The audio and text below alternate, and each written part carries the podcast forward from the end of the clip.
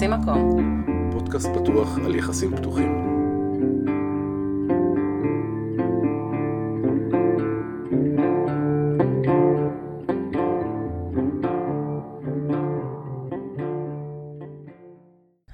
היי אייל. היי אלון. מה נשמע? טוב, מה קורה? מעולה. אני רוצה להציג את נועה תלמור, האורחת שלנו לפרק עשרים ושש, שמוקלט ב-עשרים ושש לחודש. Yeah. נועה היא חוקרת רצון ותודעה. רצון זה נושא שמלווה את הפודקאסט עוד כבר ממש מההתחלה שלו. אתה זוכר? ממש ממש מההתחלה. זוכר שדיברנו על השאלה הזאת שצפה כש, כשרק פותחים, ופתאום נאלצים להתמודד איתה של מה את רוצה, מה אתה רוצה, מה הרצון שלכם, נכון? למה אנחנו פה? כן. כן. כן. אז אה, אנחנו בעצם מקליטים את הפרק הזה מתוך מטרה לתת במה גדולה יותר לשאלה הזאת, להתעסקות הזאת ברצון. אה, ונראה לי שפשוט, נועה, פשוט נתחיל להתקיף אותך בשאלות ותעשי לנו סדר, בסדר? כן. אוקיי. אז מה הסיפור של הרצון הזה? אה, למה, למה אנחנו צריכים להגיע... לא יודעת, לגיל שלושים וארבע אחרי ילדים ולפתוח את הקשר, כדי פעם ראשונה לפגוש את השאלה הזאת בכלל. למה? אני חושבת שזה רמות של תודעה. ברמה הנמוכה אנחנו ברמה הישרדותית. ברמת תודעה הישרדותית. אז אנחנו נולדנו כנראה גם מתוך הישרדות, ההורים שלנו הזדווגו בשביל הישרדות, ואנחנו נולדנו למציאות של הישרדות, ואנחנו... חיים בתוך ההישרדות של, ה... של ההורים שלנו, ומי מוקדם יותר ומי מאוחר יותר מתחיל לשאול את עצמו על הרצון שלו, אבל כן אפשר לראות את זה על ילדים שהם מגיל קטן נאבקים על הרצון של עצמם. Mm-hmm. אז הם נאבקים, נאבקים, נאבקים, אפילו תינוקות. תינוק, כאילו תינוק נולד, הוא נאבק על הרצון שלו. זה מעניין שהזכרת ילדים, כי... אני ממש הרגשתי שהאימהות אה, מאוד קיבתה לי את כל ההתעסקות הזאת עם מה אני רוצה. אם מ- מלכתחילה לא הייתה יותר מדי התעסקות והיה הרבה כזה תבניות ומה צריך, mm-hmm. אז האימהות בכלל קברה את כל הדבר הזה, כי פתאום יש מלא אנשים אחרים עם צרכים ורצונות שצריך לטפל בהם. אז מה זה הרצון שלי לעשות פיפי? לא נחשב, כאילו. אז, אז דווקא, אז חשבתי שתדברי על משהו כזה, אבל זה נכון. זאת אומרת, הרבה לפני הורות, אנחנו לא מורגלים לדבר על הרצונות שלנו. נכון. אנחנו מורגלים לבטל את הרצון שלנו, ואז אמא, או הורים, יבטלו את הרצון שלהם, גם אם זה רצון מחובר. בתפיסה שלי יש רצון מחובר, ורצון מנותק. אני מאמינה בבורא עולם, אבל אפשר פשוט לדבר על זה כאינסוף, תודעה אינסופית, אז יש, יש רצון שהוא, שאנחנו מקבלים אותו כל הווה מחדש, והוא מחובר לאינסוף הזה, לאיזה סינכרון כזה שיש בין כולנו, ויש רצון שלו, שהוא נפרד, שהוא, הישרד, שהוא הישרדותי בדרך כלל, שהוא נובע מפחד, אז אם התרגלנו כל חיינו לבטל את הרצון שלנו, את הרצון המחובר שלנו, אז גם כהורים נבטל אותו. הרגילו אותנו לבטל אותו. נכון, אנחנו חיים בתור, זה צף כאילו, התודעה הזאת. זה חלק קצת מעניין, את אמרת שכאילו הילדים מגבילים את הרצון שלך, אבל זה מתחיל בזה שאת מגבילה את הרצון של הילדים שלך. זה, זה הכל מכלול. בוא נתחיל מזה שהכל אצלי בתוך הראש שלי. בסדר, אף אחד אחר לא אשם. לא, אבל ילד נולד עם רצון משלו. כן. ישר מי שמגביל אותו ברצון זה ההורים שלו. אוקיי. לפני כל מישהו אחר בחיים שלו. אוקיי. זה, זה כאילו, את מבינה שיש פה מין איזה גלגל כזה. כמו שהבת שלי רוצה לרוץ לכביש, אז אני מגבילה אותה. כן. אפילו עוד הרבה דברים פשוטים לפני זה. נכון. רוצה שוקולד. כן. כן, כן, כן. היא רוצה לראות טלוויזיה, ולי יש סיפור שלם על מה זה ילד מול טלוויזיה, ואני אומרת לה, אוי ואבוי, אני לא מוכנה להיות האימא הזאת, שהבת שלה זה הדמות שלה, ואז אני יוצרת מעגל שלם של ריצוי, שבה אני אמורה לרצות את דמות האם שבראש שלי, והיא אמורה לרצות גם את אותה דמות, כששתינו תכלס, זה לא מעניין אותנו אם היא תראה טלוויזיה או לא, למי אכפת? נכון.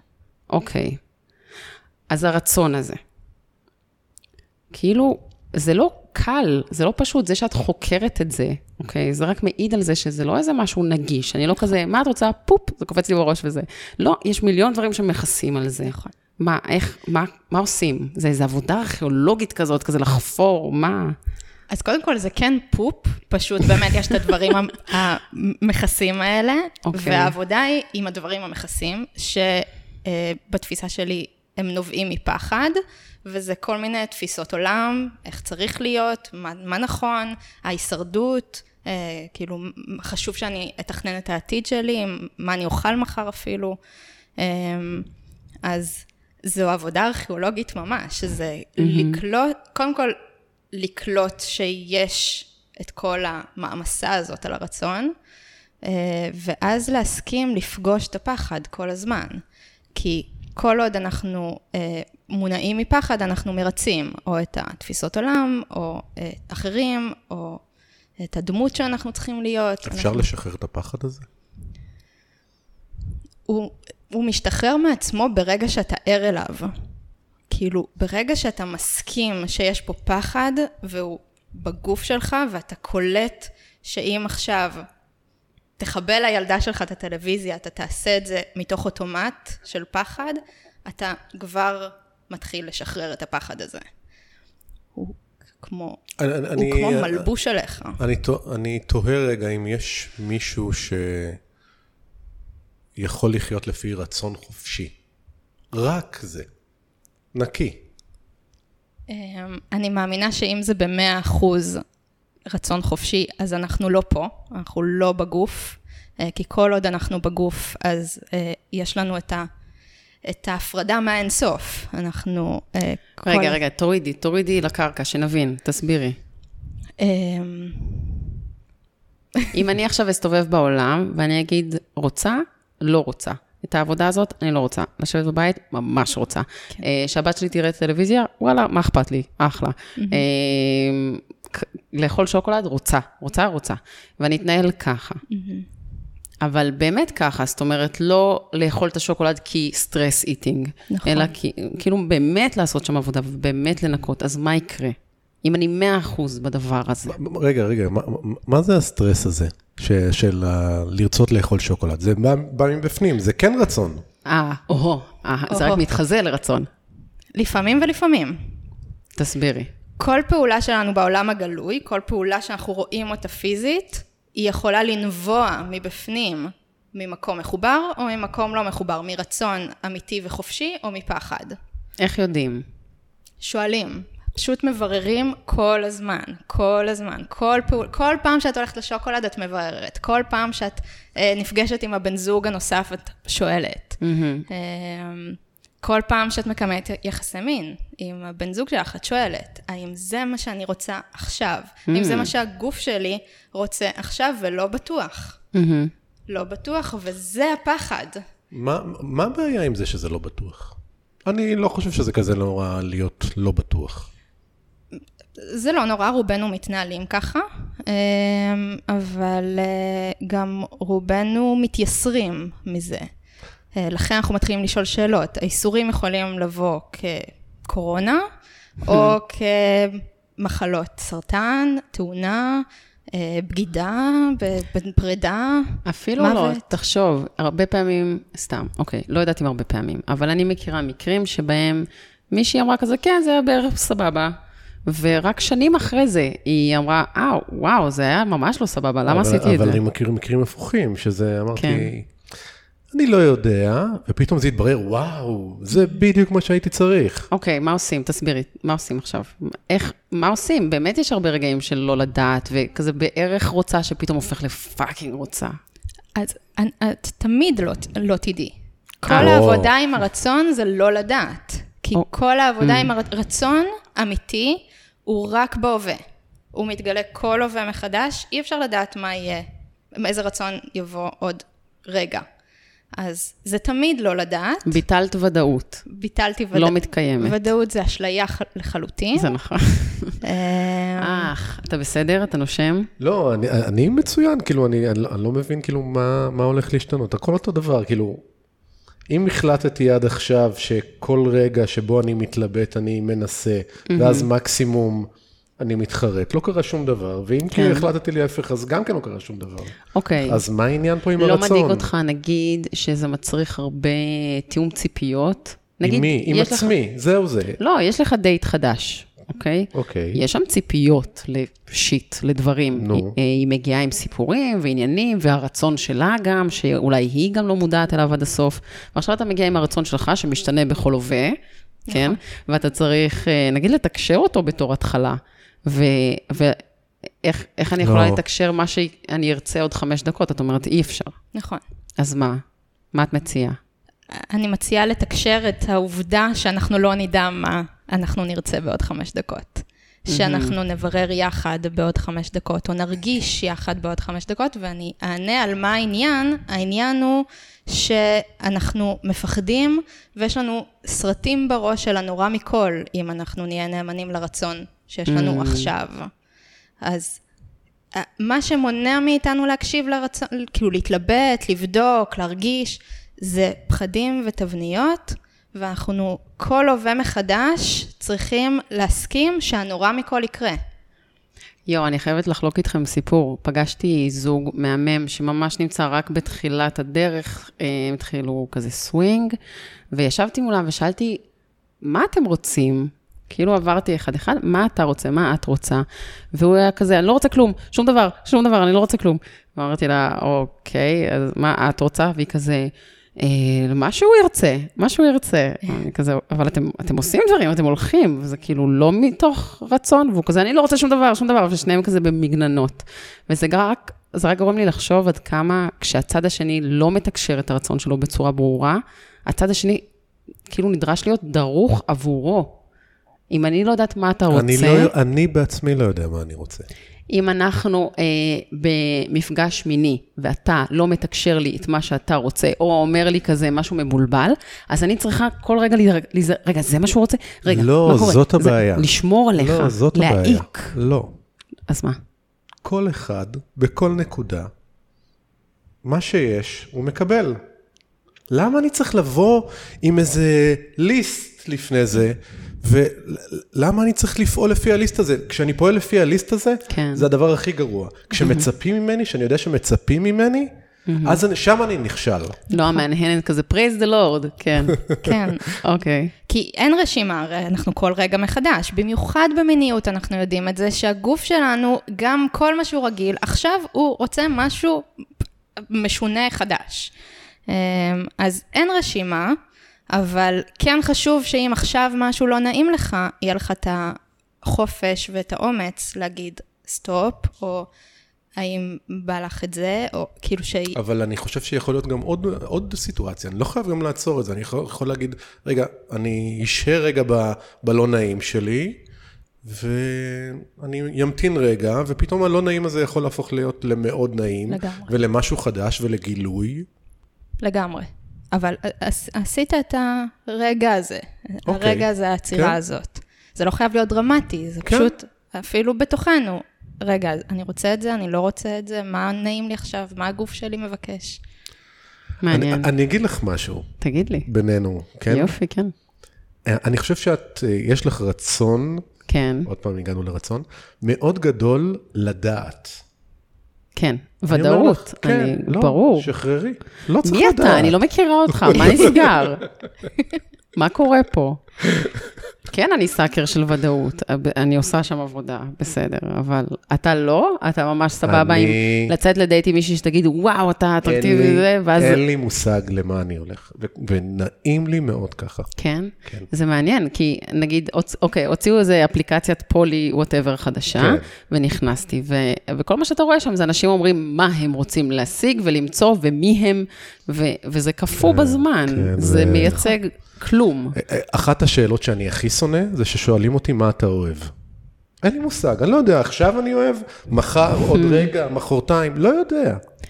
אני אוהב מלא דברים. איך ממציאים אפליקציה לעידן הרצון, שמשתנה בכל רגע? איך עושים את זה?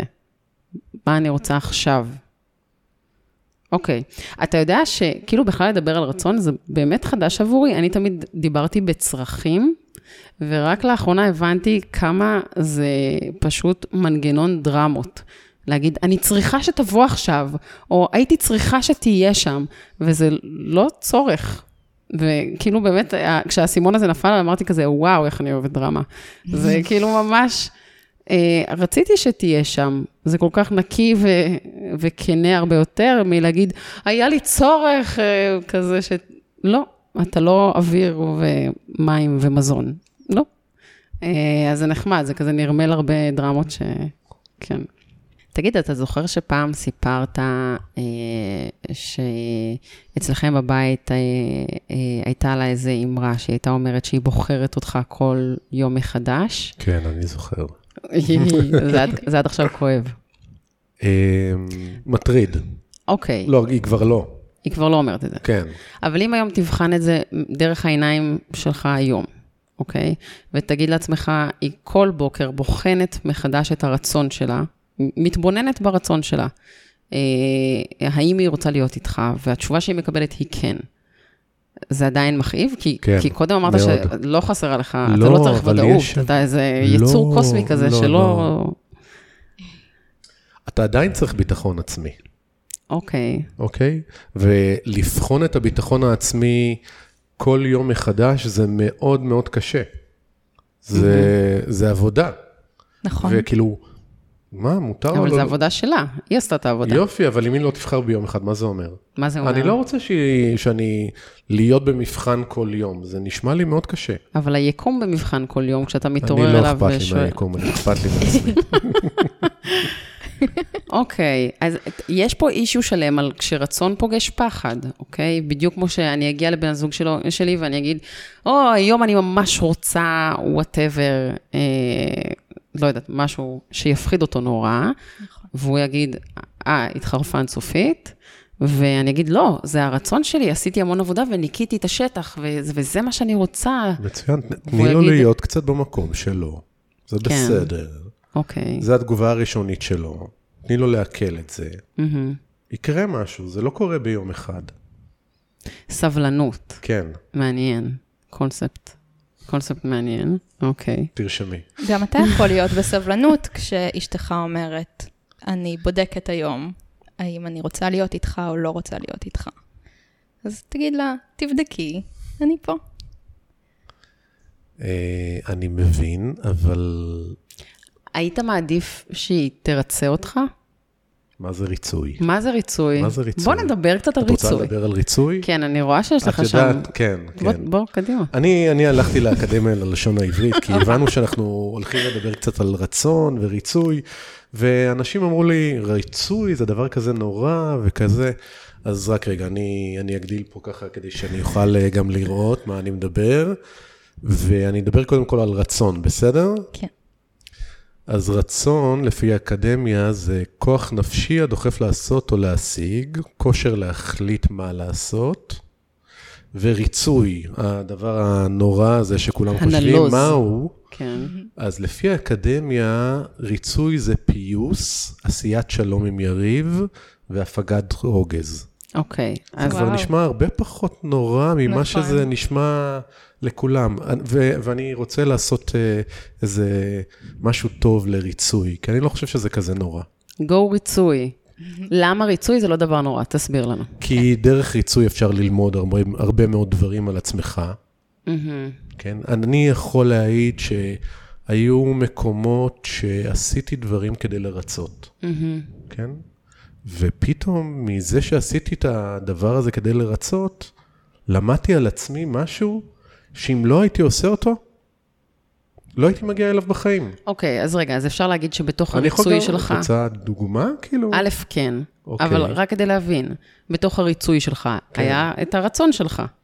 הרצון שלך היה לרצות, או לתת משהו, או להעניק, גם אם זה לא בדיוק התאים לך. מצוין, אז אני, זה מה שאני טוען, שריצוי זה לא כזה נורא. בוא, בוא נגיד שריצוי זה סקאלה. אז בצד אחד של הסקאלה יש אה, משהו נורא נורא קורבני, ו, ואני נותנת, אבל כאילו לוקחים ממני, זה יותר כזה לקיחה. ובצד השני של הסקאלה יש, וואו, אני נותנת לך מתנה מהממת, שמצריכה ממני אולי קצת סבלנות, ולשהות באיזה משהו שלא הכי נוח לי, אבל ממש בכיף מותק. אין לי בעיה, רק בואי נשים את זה, ב... בואי נחלק את זה לשלוש מילים. רצון, כן. באמצע עומד ריצוי, ובצד השני בקצה עומד ביטול עצמי. ביטול עצמי, אוקיי. אוקיי? כן. ועכשיו זה הופך את הריצוי למשהו קצת יותר אה, הגיוני ו... ולא נורא. כן, אפילו נעים. יופי. כאילו, כל מצוין. מהות השותפות היא לעזור ולתת ו... ולהתגמש. מצוין. זה פשוט אלמנט של גמישות. כן. אתה מרוצה? מאוד. קמפיין הריצוי שלך. נועה, מה את חושבת? אני רוצה להקשות עליכם. בעצם, בסקאלה שלי, יש רצון ואת הריצוי שאתה מדבר עליו, שהוא כאילו טוב ויפה, והביטול עצמי, הוא לבטל את הרצון שלי. כלומר, אני יכול, אני, בריצוי שאתה מדבר עליו, אז אני יכולה לבחור לעשות משהו ש... אני, אני יכולה לבחור להתבטל לרצון של הבן זוג שלי, למשל. נגיד, אני במיטה איתו, ואני מתבטלת לרצון שלו שאני אענג אותו. אז יש, יש פה, זה, זה, יש פה כוונה לרצון תאור משותף.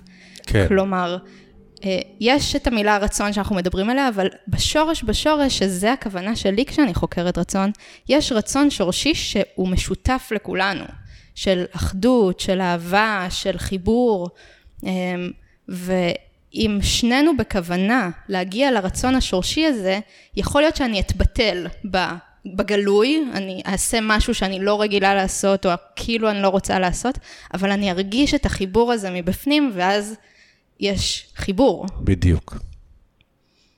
אתה יודע, אבל שמתי לב, לא יודעת, לפחות ממה שאני פגשתי, שבעיקר נשים נורא קשה להם לדבר מה? על הרצון של... כן. למה? לא יודעת, חושב הפוך. פטריארכיה ו... אבל גם למקום הזה שמצפים מגברים, כן. את יודעת מה זה שמצפים ממני? אני לא רוצה לעשות מה שמצפים ממני. מה אתה לא רוצה? תספר, תנומה. אני לא רוצה לקחת אותך, אני לא רוצה להוביל אותך, לא רוצה. כן. אבל אני מחויב לזה, אני נדרש לזה, מצופה, כן. מה, איפה הרצון שלי?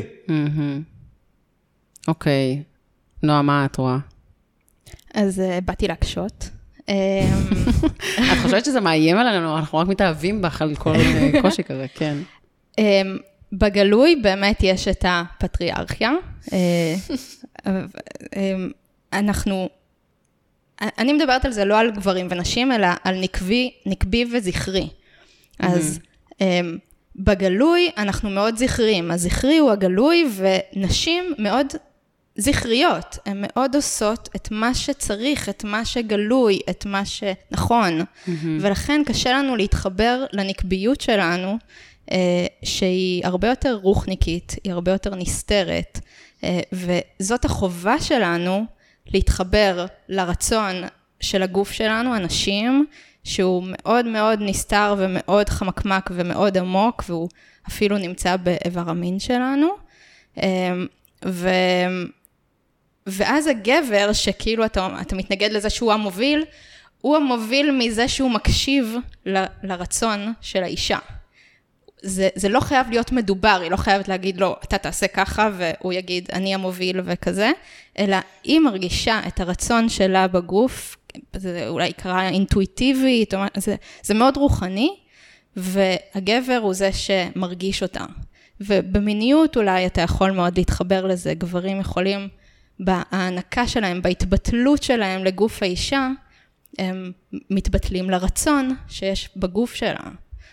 אז הם כאילו המובילים, אבל בעצם היא המובילה. אם היא מסכימה לקבל, אם היא מסכימה להתחבר לרצון בגוף שלה. אני אגיד לך... איפה הרצון שלי בחלק הזה? כאילו אני...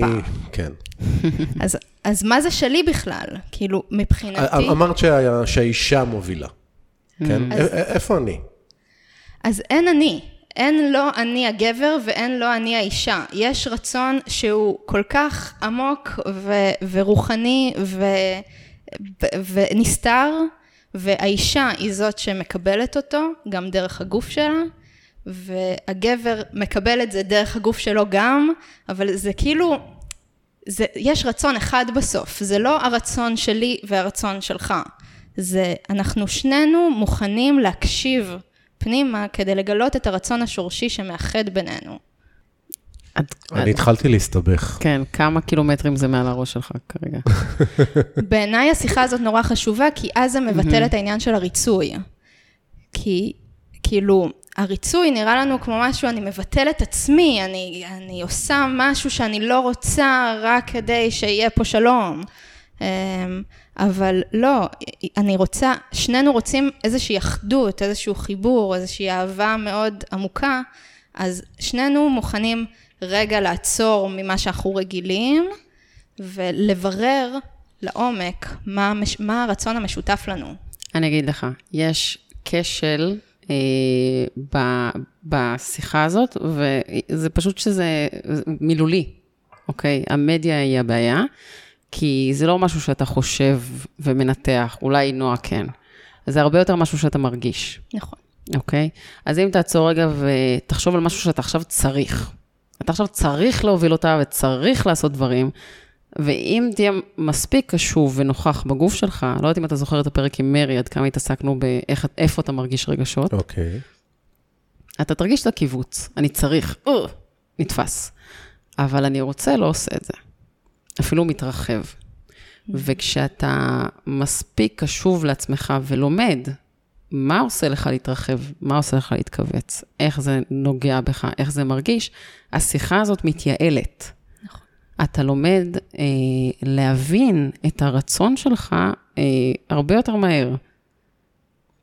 ואז אתה יכול להגיד, הזכרי, הנקבי, איך זה מתאחד, איך אנחנו בעצם רוצים אותו דבר, ורק היינו צריכים קצת להזיז שיט הצידה. נכון. אה, אבל זה קודם כל להרגיש את הדבר הזה. אז קצת קשה להעביר את זה במילים אולי. זה התרגום מעולה. יש, תודה רבה לך. דבר אחד שאני לא רוצה שיקרה אחרי הפרק הזה, זה להשאיר אנשים מבולבלים עם פה פעור, שכזה לא יבינו על מה מדובר. אז בוא, בוא, בתור הצד, הצד שעדיין מייצג... הצד הרציונלי. הרציונלי, אנחנו נחזות בך רגע. כן.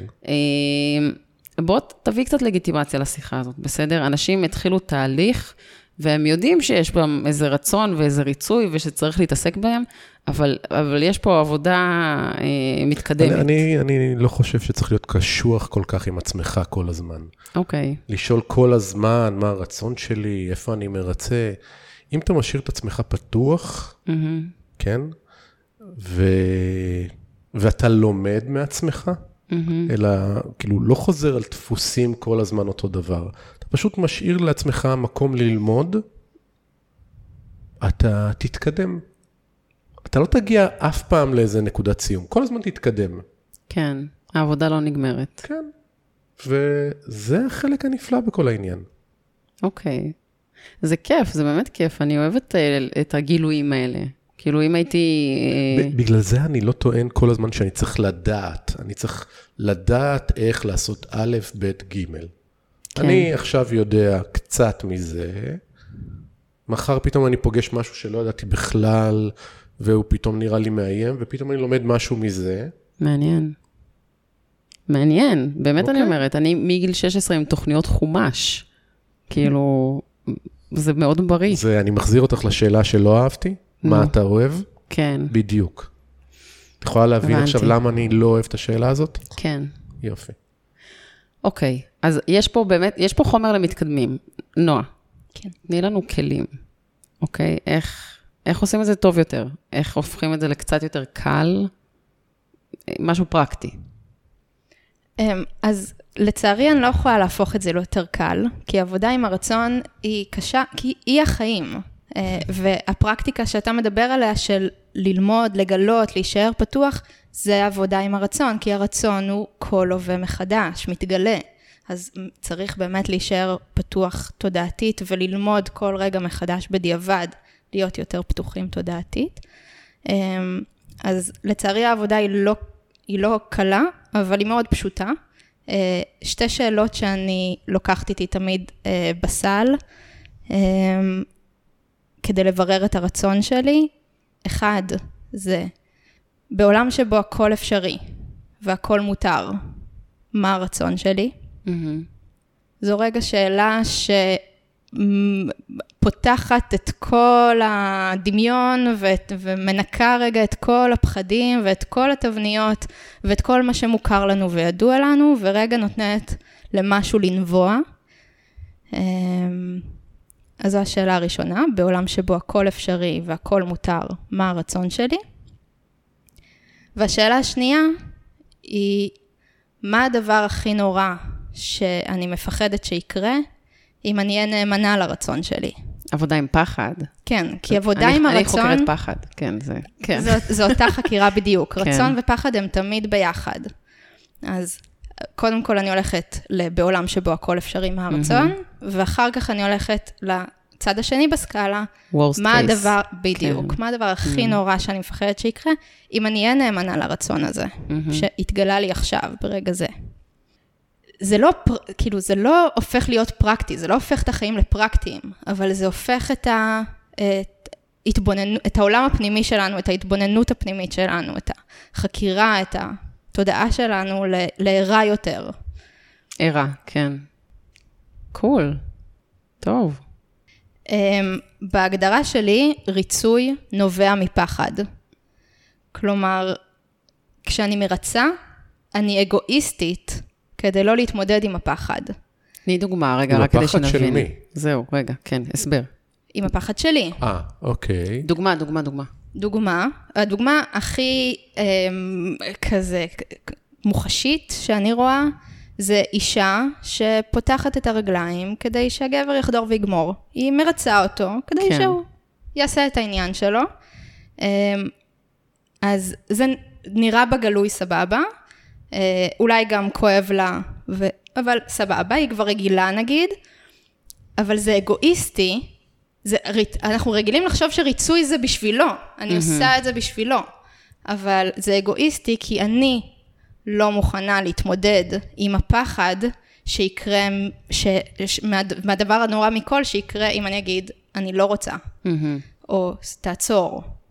משהו שם לא נודע יכול לקרות, והוא מאיים עליי, בתפיסה שלי מאיים עליי בכלל, זה, זה מאוד קדמוני הפחד הזה. זה אפילו לא חייב להיות מטראומה מה, מהחיים האלה. אבל את אומרת אגואיסטי, זו מילה מאוד חזקה, זאת אומרת... אני אגואיסטית. כלפי עצמי אבל. כן, כן. אני אגואיסטית, אני לא רוצה להתמודד עם הפחד, אז אני מרצה אותך. אבל זה יכול, יכול לצאת מזה משהו טוב? למידה. אוקיי. כן. אנחנו בעד למידה. אוקיי. אז לפעמים, כן, אני אפילו אגיד לך שאני מרצה כדי לברר אחר כך מה קורה לי. מעולה. זה ממש מזכיר לי איזה פוסט שראיתי של מישהי שכתבה שהיא לא מוכנה שיגידו דברים רעים על לזייף אורגזמות יותר. כי זה כזה דבר נהדר שהיא נותנת את המתנה הזאת לבן זוג שלה שהיא מזייפת אורגזמה. וכאילו באמת, עצרתי רגע לחשוב, מה אתה חושב? אני אספר את הדוגמה שעצרת אותי בפעם. יופי, דוגמאות, כן. כן. את יודעת, כאילו, גבר או בכלל אנשים שמעוננים, אז אם החיים שלהם הם לומדים לגמור בשקט. כן. ואני למדתי להיות שקט כשאני גומר. כן. ובאיזשהו שלב בזוגיות שלנו, היא שאלה אותי, למה אתה לא מוציא קולות? ופתאום תהיתי לעצמי, למה אני לא מוציא קולות? אז בהתחלה, בשביל הריצוי, הוצאתי קולות, הם לא באמת נבוא מתוכי. אבל עם הזמן למדתי שהקולות האלה מעצימים את ההנאה שלי. אז הם היו קביים. כאילו איזה משהו שיעביר אותך השלב כזה. מצוין. אז מה רע בריצוי שעברתי אותו? אז היה לי כמה פעמים... זה הרגיש לך כמו ריצוי? בהתחלה כן, כן, כן, כן. כדי לתת לה את מה שאולי היא מצפה. אבל עשיתי... אבל נשארתי פתוח, ו- ו- ולמדתי מזה שזה יכול לתת לי משהו טוב. אוקיי. אז למידה. כן, זה סבבה לי שיצא משהו טוב מריצוי. אני, אני רק רוצה שאנשים לא ייבעלו כל כך מריצוי. זה... ואני רוצה שאנשים יהיו ערים, שזה מה שהם עושים. בסדר. שום דבר שאנחנו עושים הוא לא טוב ולא רע. שרק נהיה ערים שבחרנו בזה בצורה חופשית ומלאה. ואז אם זה חופשי זה לא כל כך ריצוי, בתפיסה שלי. אבל, אבל זה רק מושגים, אנחנו בסוף חיים את החיים. אז כן, לגמרי יכול לצאת מזה משהו טוב, ויצא גם למידה. אוקיי. זו נקודה שעלתה לי היום. כשאנחנו מתחילים להיגמל מריצוי, אז חשוב שניגמל גם מלהיות מרוצים. מה זאת אומרת? אוקיי. כשאני מתחילה להפסיק לרצות את הבן זוג שלי, ולהתחיל להקשיב לרצון שלי, ולמה שבאמת הגוף שלי רוצה, אני רוצה בחיים שלי, חשוב שבמקביל אני אשים לב שאני נגמלת מלהיות מרוצה. ומרוצה זה לא שהרצון שלי יהיה מלא, אלא שמישהו ירצה אותי. כלומר, יש לי רצון... המרוצה בפסיבי של המילה, כאילו... כן, בדיוק, יש ריצוי, זה פעמים. להתרגל שיפסיקו לרצות אותי. כן. להתרגל שיכול להיות שאני רוצה משהו, והוא לא יתמלא. יכול להיות שעכשיו אני רוצה שהגבר שלי יענג אותי. אבל זה לא הרצון שלו, ולא בא לו לרצות, ותתמודדי. נכון, וזה יכול לשרוף בגוף. עכשיו כל כך בא לי שהוא יעזוב הכל ויקשיב לי. כן, כן. אבל אני מוכנה להיות עם השורף בגוף הזה, ולשעות שם, ולא בהכרח שגם הרצון שלי יתמלא. כן. אתה מבין על מה אני מדברת? אני מנסה. אני אגיד לך, אני התחלתי עם הבנות לעבוד על רצון, בקורונה, יריעה ברגל, אוקיי? כי נגיד עכשיו, אני אומרת, תחבי את הטלוויזיה, והיא אומרת לי, לא רוצה. ואז אני צריכה לשהות בחוסר... מילוי. כן, אני לא מרוצה. וזה מעניין גם לראות את התהליך שלי, אם קודם יכולתי להיות לא מרוצה, כועסת וזועפת, והיום אני לא מרוצה, ואני אומרת, טוב, מה אכפת לי, תכלס? וגם זכותה. וגם אם זכותה. אם אני רוצה לא לרצות. בן אדם, נכון? אני לא הייתי רוצה שיחפו עליי רצון בכוח. מה אתה חושב? שלא בכל נקודה זה נפלא שהבת שלך תעשה מה שהיא רוצה. נכון, נכון. ויש רגעים שאת צריכה לכפות את זה. נכון. אבל הרגעים האלה יהיו מאוד מנומקים, ולרוב הם יהיו מנומקים בפחד. למשל, אני אגיד לה, את תחבי עכשיו את הטלוויזיה, כי אני מפחדת שבגלל שלא תעשי שיעורי בית, אז משהו רע יקרה. בסדר, לזה אני מסכים. אבל השיחה היא הרבה יותר רגישית ושקופה. אז הרצון שלך עכשיו, אני דורשת שהוא יתבטל בגלל הפחד שלי, ובבקשה תביני אותו. אוקיי. הורות זה קשה. זהו. מערכות יחסים זה קשה. כן. ובמקום הזה חשוב להבין שאם אני מרצה, למשל את הבן זוג שלי, זה נראה על פניו שהוא מסופק, אבל הוא לא יהיה מסופק באמת אף פעם. ו... ואני יודעת את זה, אם נהפוך את זה, שאם הבן זוג שלי ימלא את הרצון שלי עכשיו, רק כי אני רוצה והוא ירצה אותי, mm-hmm. זה משהו יהיה חסר. אני... השאיפה שלי זה שנמצא את הרצון המשותף, המאחד הזה. ו... ולא שנרצה אחד את השני. אוקיי. Okay. יש בזה משהו לא באמת מספק. אולי על פניו הוא מספק, אבל בבפנוח או לא. אנחנו נשאר ריקים. יש פה אלמנט מאוד חשוב של באמת להתמסר לכל תוצאה. זאת אומרת, אם שנינו עכשיו עושים עבודה על רצון, ורוצים לשאוף לרצון משותף, אז אנחנו צריכים, נאלצים לפעמים גם לקבל את העובדה שאולי לא נמצא רצון משותף, ואולי באמת כל אחד מאיתנו רוצה דברים שונים לחלוטין, ואולי אנחנו לא רוצים להיות יחד, נכון. וזה החלק המפחיד פה. לגמרי. לברר את הרצון זה להסכים לאינסוף אפשרויות של פחד, של הדברים הכי נוראים שיכולים לקרות, mm-hmm. גם בינינו לבין עצמנו כשאנחנו מבררים את הרצון, וגם בטח כשאנחנו מבררים אותו יחד עם בני זוג. מדהים. כאילו היינו צריכים להתחיל מהפרק הזה, את הפודקאסט. כן? איך תלמדי? איך אני אלמד, נכון. לא הייתי יודעת מה להגיד. בדיוק. יופי. נראה לי שנשאיר אתכם עם זה. מספיק. אז נגיד ביי. תודה רבה. תודה לך. ואת מצטרפת אלינו לביי. כן. ביי ביי. ביי. ביי.